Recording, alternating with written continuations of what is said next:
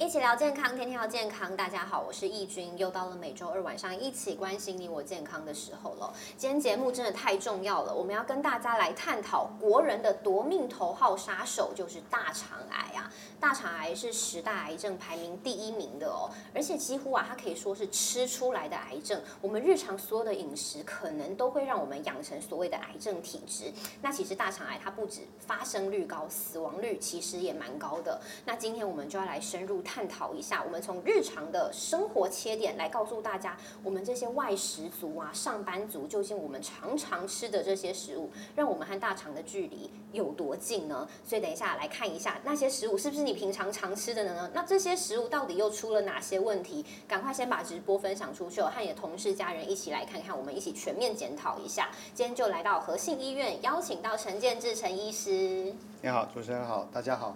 呃，我是核心医院大肠直肠外科陈建之医师。是，是这几年看到这个大肠癌，其实发生率真的算蛮高的，而且甚至有没有感觉到说年龄层有下修的趋势吗？呃，其实以大肠癌的发生年纪来说，它的平均年纪大概都还是在六十几岁。哦，六十。对，不过的确有一些极端值出现，就像大家最近在一些新闻报章杂志上，呃，我们看到在美国有一位啊影星，这个呃饰演黑豹的这个影星，他也啊罹患大肠癌。很年轻，对，所以在美国也引起了一番大家的检讨，就是他们对于年轻人是不是应该要注重在大肠癌的筛检这个部分，有新的一个呼吁。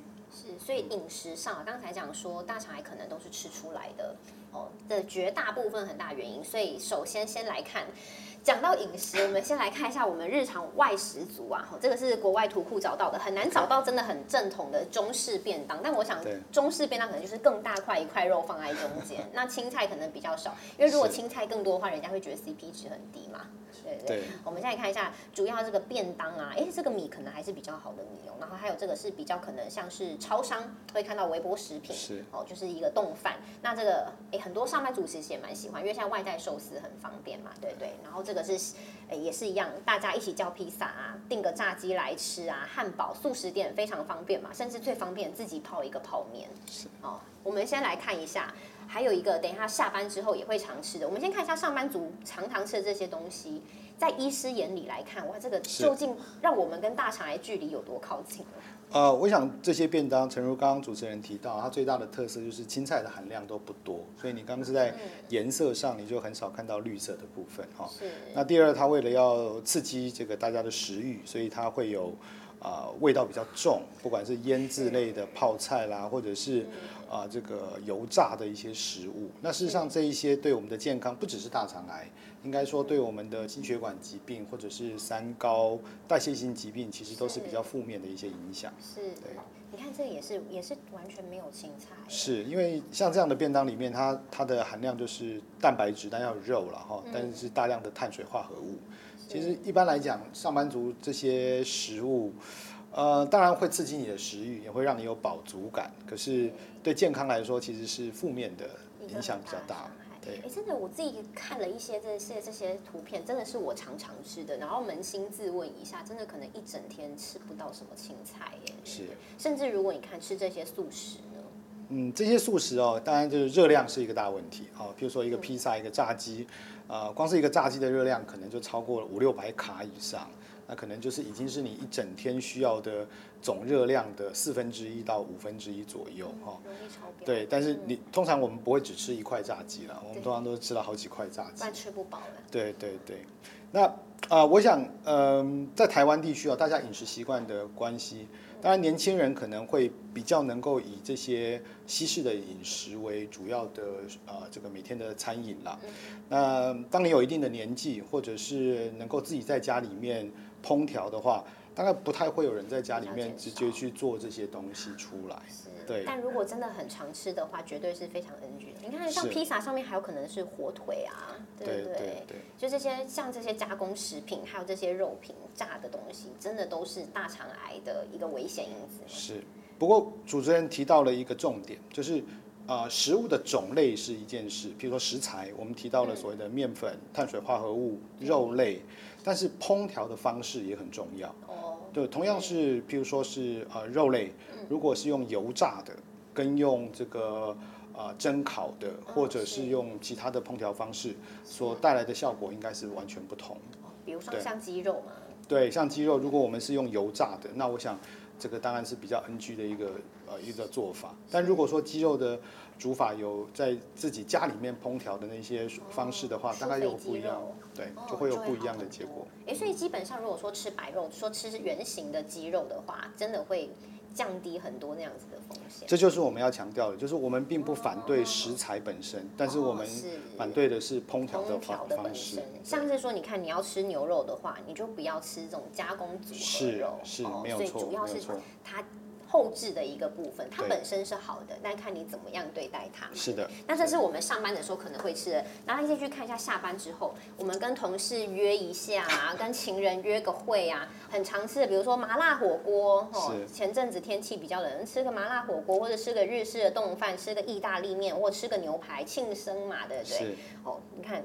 一样也没有什么绿色的东西。对，尤其是麻辣火锅了哈。其实麻辣火锅大家应该知道，它就是一个高温高热，然后里面是啊非常刺激的一些食物哈。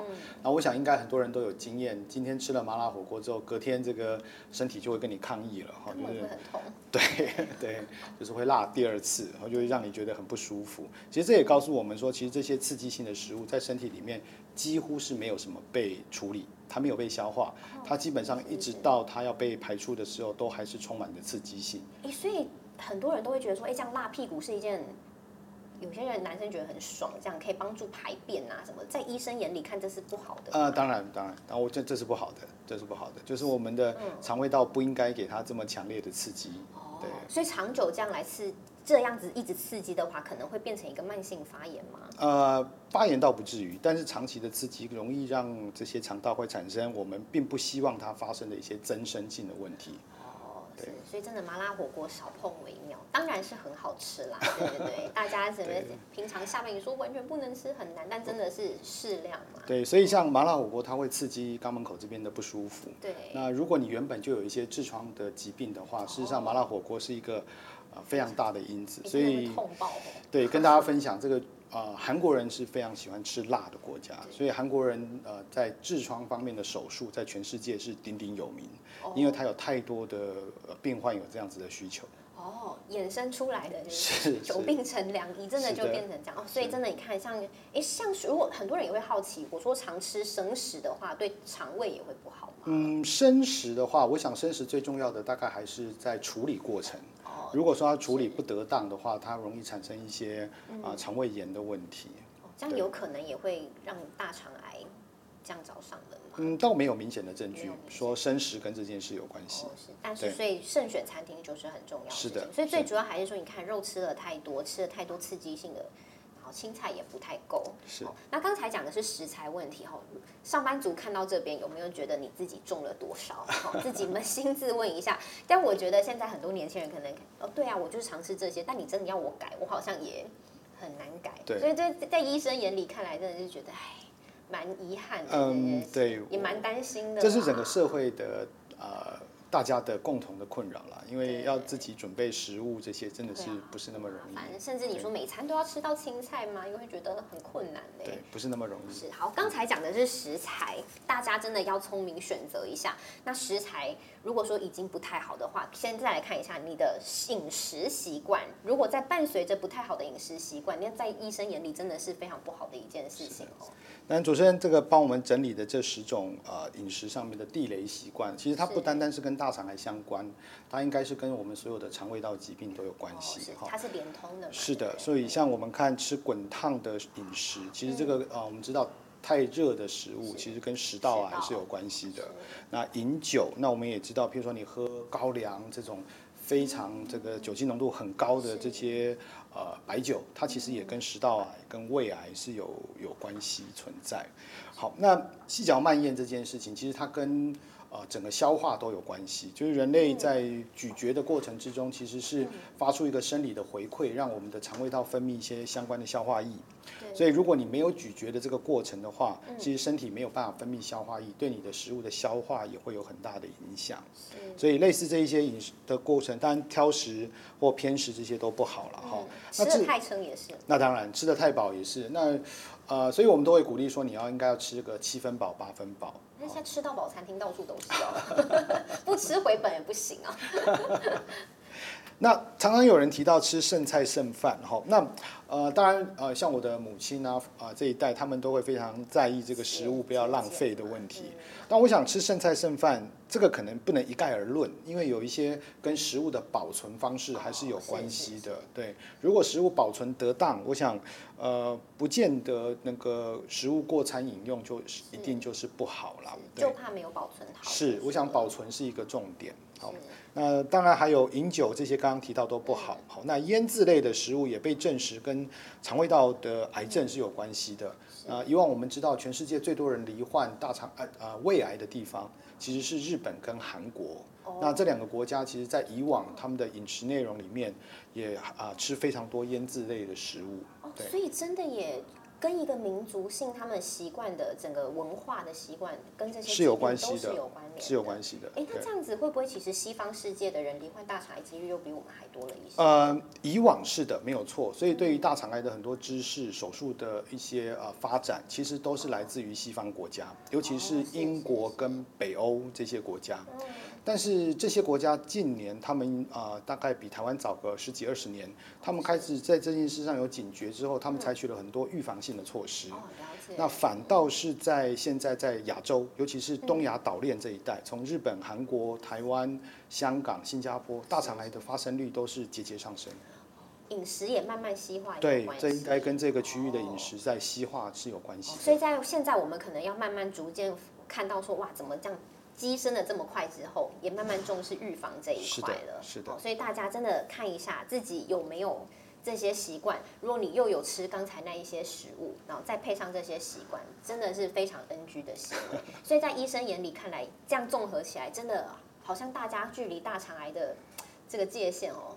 越来越靠近的感觉。我这些是生活习惯，老实说啊，这些生活习惯在工作忙碌的现代人其实很容易发生。很容易。对我们自己扪心自问，其实我们也符合很多这样的条件。应该其实也都是高危险族群。接下来看一下哪些哪六种人真的要好好注意。好，刚才是饮食嘛，哦，生活习惯上还有哪些？你看缺乏运动。呃，其实这个跟刚刚是有一点点呃类似的地方，像缺乏运动。好，我想运动是现代人最需要去改进的一个地方。好，不过我们现在可以看到大街小巷上面林立的这个健身房了哈，嗯，当然我们希望大家能够把运动这件事情看得更重要一些。它不只是为了现在的身体健康，其实也为了你啊，就是老年之后的一些激励啦，还有生活品质，大概跟你现在的运动都很有关系。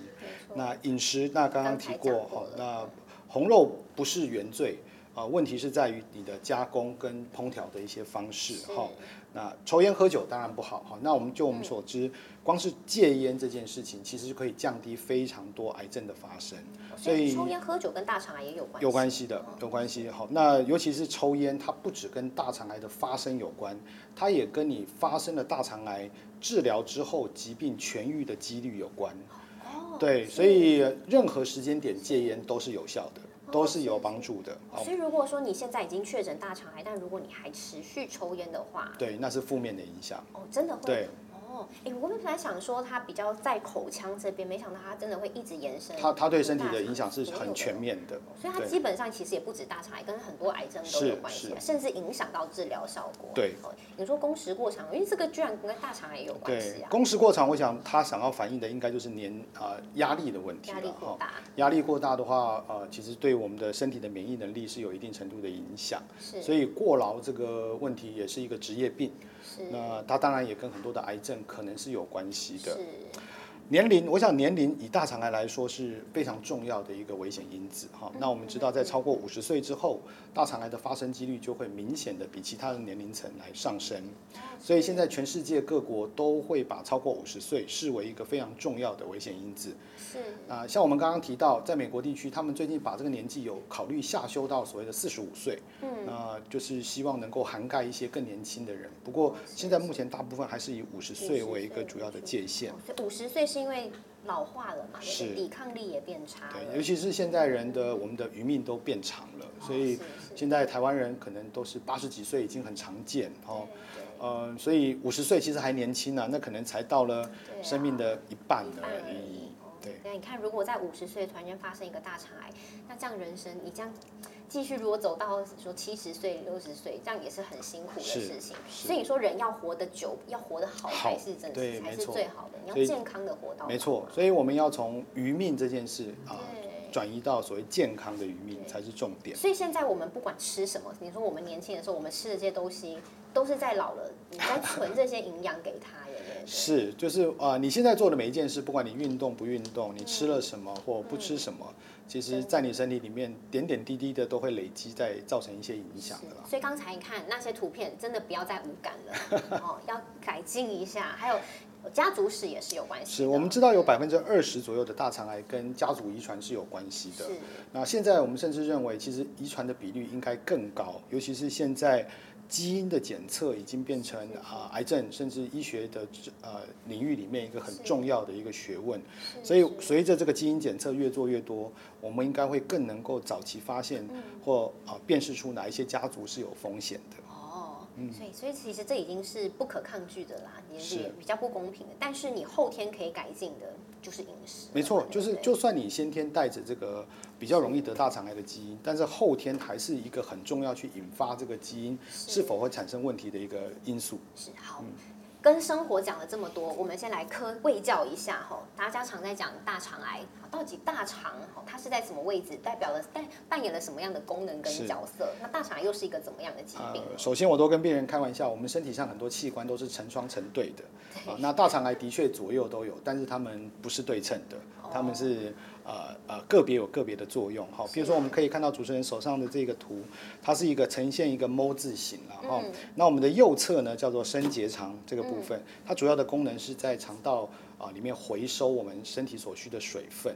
所以粪便在这个地方是一些液态状的。哦。那横结肠呢，继续回收水分。嗯。那到了降结肠之后，粪便开始慢慢的成型。哦。那到了乙状结肠跟直肠这边，基本上它已经不负责任何回收的功能，它纯粹只是粪便的储存的空间。哦。好，那以大肠癌相关来讲，其实大肠癌最容易发生，百分之七十的大肠癌都发生在左半侧这个地方。哦。那剩下的百分之二十到二十五发生在右半侧。其实，在横结肠这个部分的大肠癌非常的少，大概只有百分之十左右。所以，大部分很多人都说直肠癌是就是比较多发生在为什么会比较多常发生在储存的地方？其实直肠癌它只占了我们整个肠道可能最后百分之十的这个区域而已。对。但是有的确有非常多的癌症是发生在直肠哈。当然每个地域上还是有所不同。譬如说以中国大陆来说，中国大陆有百分之七十的大那个结直肠癌都发生在直肠，这是一个非常特别的的一个。情况，那为什么会容易发生在这边？目前的认为是因为粪便累积到后来之后，它的毒素会越来越多。直接来，好，所以基本上就如果说你有长期便秘啊，或者是你排泄不太正常的人，可能就也是一个高风险因子了。哦，不，这一点我要让这个有排便困扰的朋友呃稍微安心一下，便秘不是一个罹患大肠癌的一个风险哦。对，放心了一下，要不然真的以为有诶。你说你说很常发生在这个地方，我说那如果大便都卡在那边的话怎么办呢？其实便秘的人哦，他很少他的粪便是都在直肠的。其实大部分便秘的人是因为你肠胃肠道的蠕动速度不快，所以你的粪便其实是分散在整个肠道里面，而不是集中在某个区域。哦，那一方面是。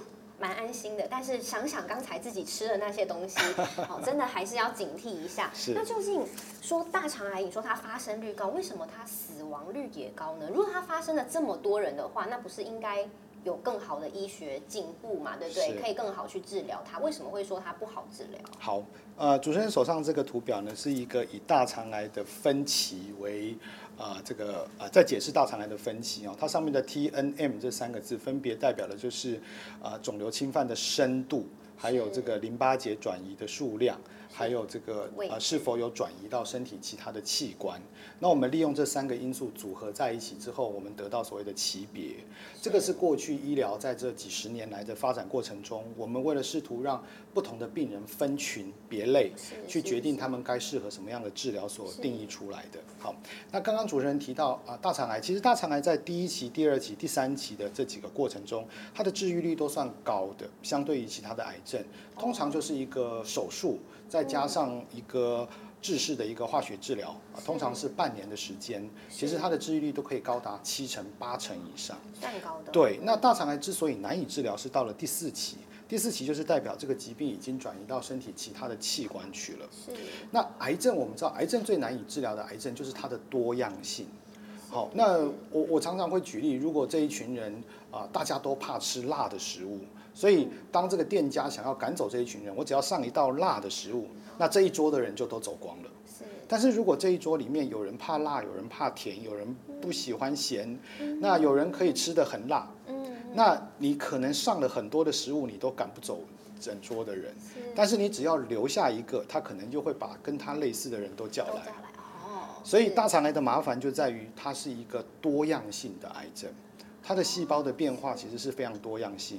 一旦它转移之后，你很难找到单一一个药物能够把这个大肠癌完全的解决掉。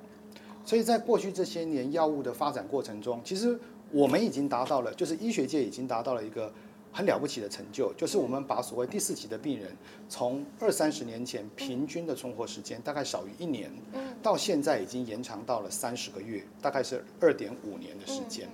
那我们靠的就是用各种的药物，所以药物的发展是有的，但是我们还是没有出现这种所谓杀手级的药物，能够一个药物就就解决了。所以大肠癌在末期的治疗。跟其他的癌症的末期治疗方式，它是比较不乐观的咯。呃，其实应该是说，大部分的癌症到了末期都会不乐观，只有少数几种癌症，它拥有一些很特别的药物的治疗，它即使到了末期还是可以有痊愈的机会。我想，呃，最有名、大家最熟悉的应该就是所谓的淋巴癌。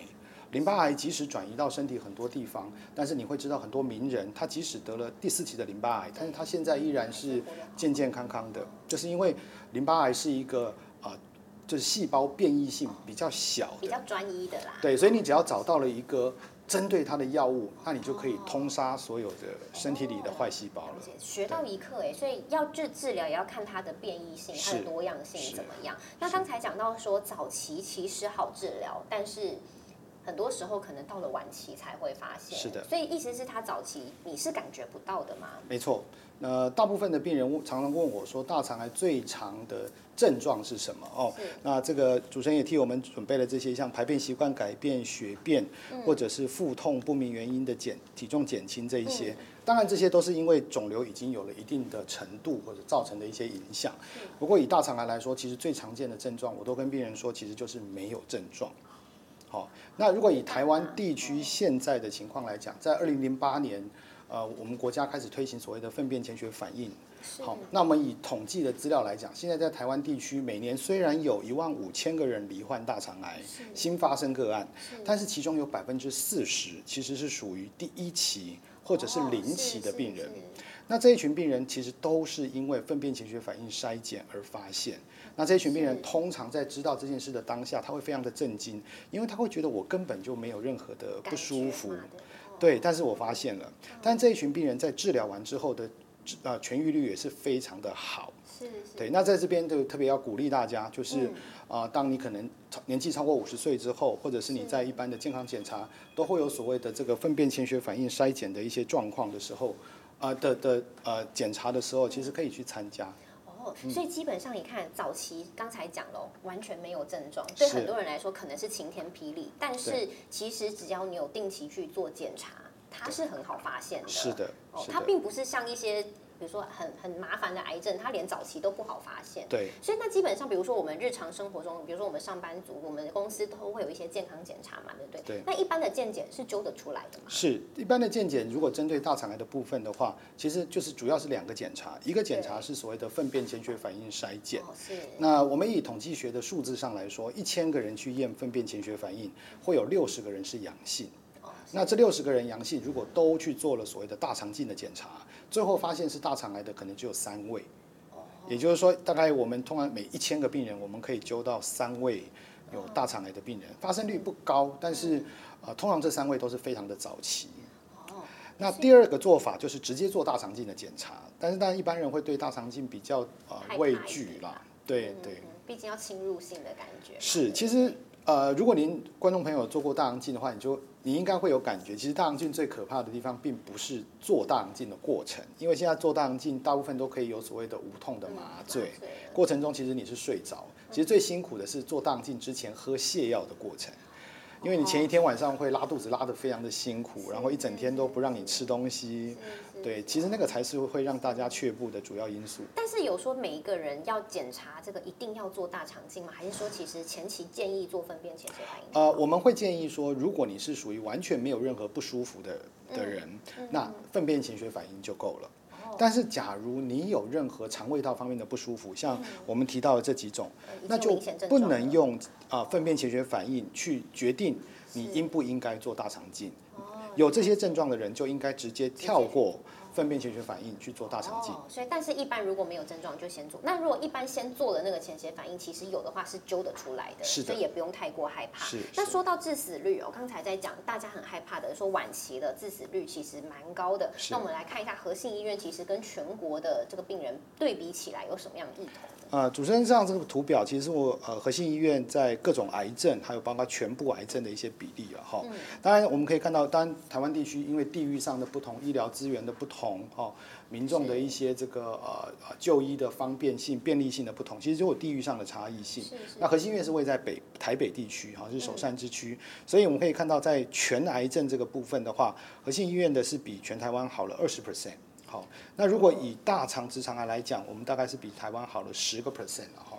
其实这是一个呃经过很长时间的一个努力啊所得到的一个成果。那在这边要特别提醒的就是说，其实癌症的治疗是一个多专科合作的一个呃疾病，它不是单一一个医生或单一一个专科的呃的专业就能够解决的问题。啊，核心医院是在这方面下了很多常年的。功夫，所以我们得到一个这样的结果，这是大家努力的一个结果。大家一起，因为现在这近这几年真的是罹患癌症的人也越来越多了，是，真的要怎么样好好治疗，真的也是这几年每位医师都要很头痛的地方。是的，没有错。所以真的斩草除根，如果从一开始的时候你就少碰那些东西，就可以免于很多的唉痛苦。对，在在这边要。可以跟大家分享啊，就是呃，核心医院成立到现在是三十几年。其实过去这三十年，医院都以治疗癌症为我们主要的一个治癌宗旨，对，所以宗旨。但最近呢，我们开始发现，其实我们应该更往前看。我们不仅应该治疗，我们应该要预防。对，所以我们其实应该要把这个我们的宗旨改成，除了治疗之外，也应该预防。对，是。那讲到预防大肠癌，好像就不能不提息肉的，对不对？对对。究竟息肉它跟大肠癌有什么样的关联？好，嗯，在这里面主持人列出了三种我们比较常见的息肉哈。其实后面这两种增生性息肉跟发炎性息肉，大家可以忽略，因为这两种基本上来说，它不会跟癌症有太多直接的关系。是。其实最主要的第还是第一个腺瘤型息肉。我们知道在大肠癌里面哦的种类中有很多种大肠癌，但超过九十 percent 以上都是属于啊。腺癌，那腺癌的就是从腺瘤发展过去的，哦，所以一颗息肉长久了就会变成腺癌。哦，所以大部分的大肠癌都是由息肉演变而成。是的，那如果你早期发现息肉就把它割掉了，那你就不会得大肠癌。没有错，没有错。哦，所以这样的比例大概占了百分之八十左右。哦，对。那我们科学上告诉我们说，一颗息肉从它长出来到发展成大肠癌，平均来说大概需要七年的时间。所以其实大家是有一个很充裕的时间去可以把这个啊大肠癌在没有变成癌症之前就解决掉。那所以如果粪便潜血反应也测得出来有没有息肉？是的，是的，是的。所以真的它是很好发现的，而且你只要警觉性够高，你有去做这个检查的话，基本上你是可以完全对跟它杜绝。但就怕你是没有去做检查，对，你也没有任何的警觉，然后你偏偏又是喜欢吃刚那些食物，哇，那真的。不能讲自找的很难听，但真的就是你不需要走到这一步哎，对不对？其实啊，绝大多数的大肠癌是可预防的啦。对。不过我们这边也要特别提醒，其实呃，针对有一些遗传性的问题，或者是。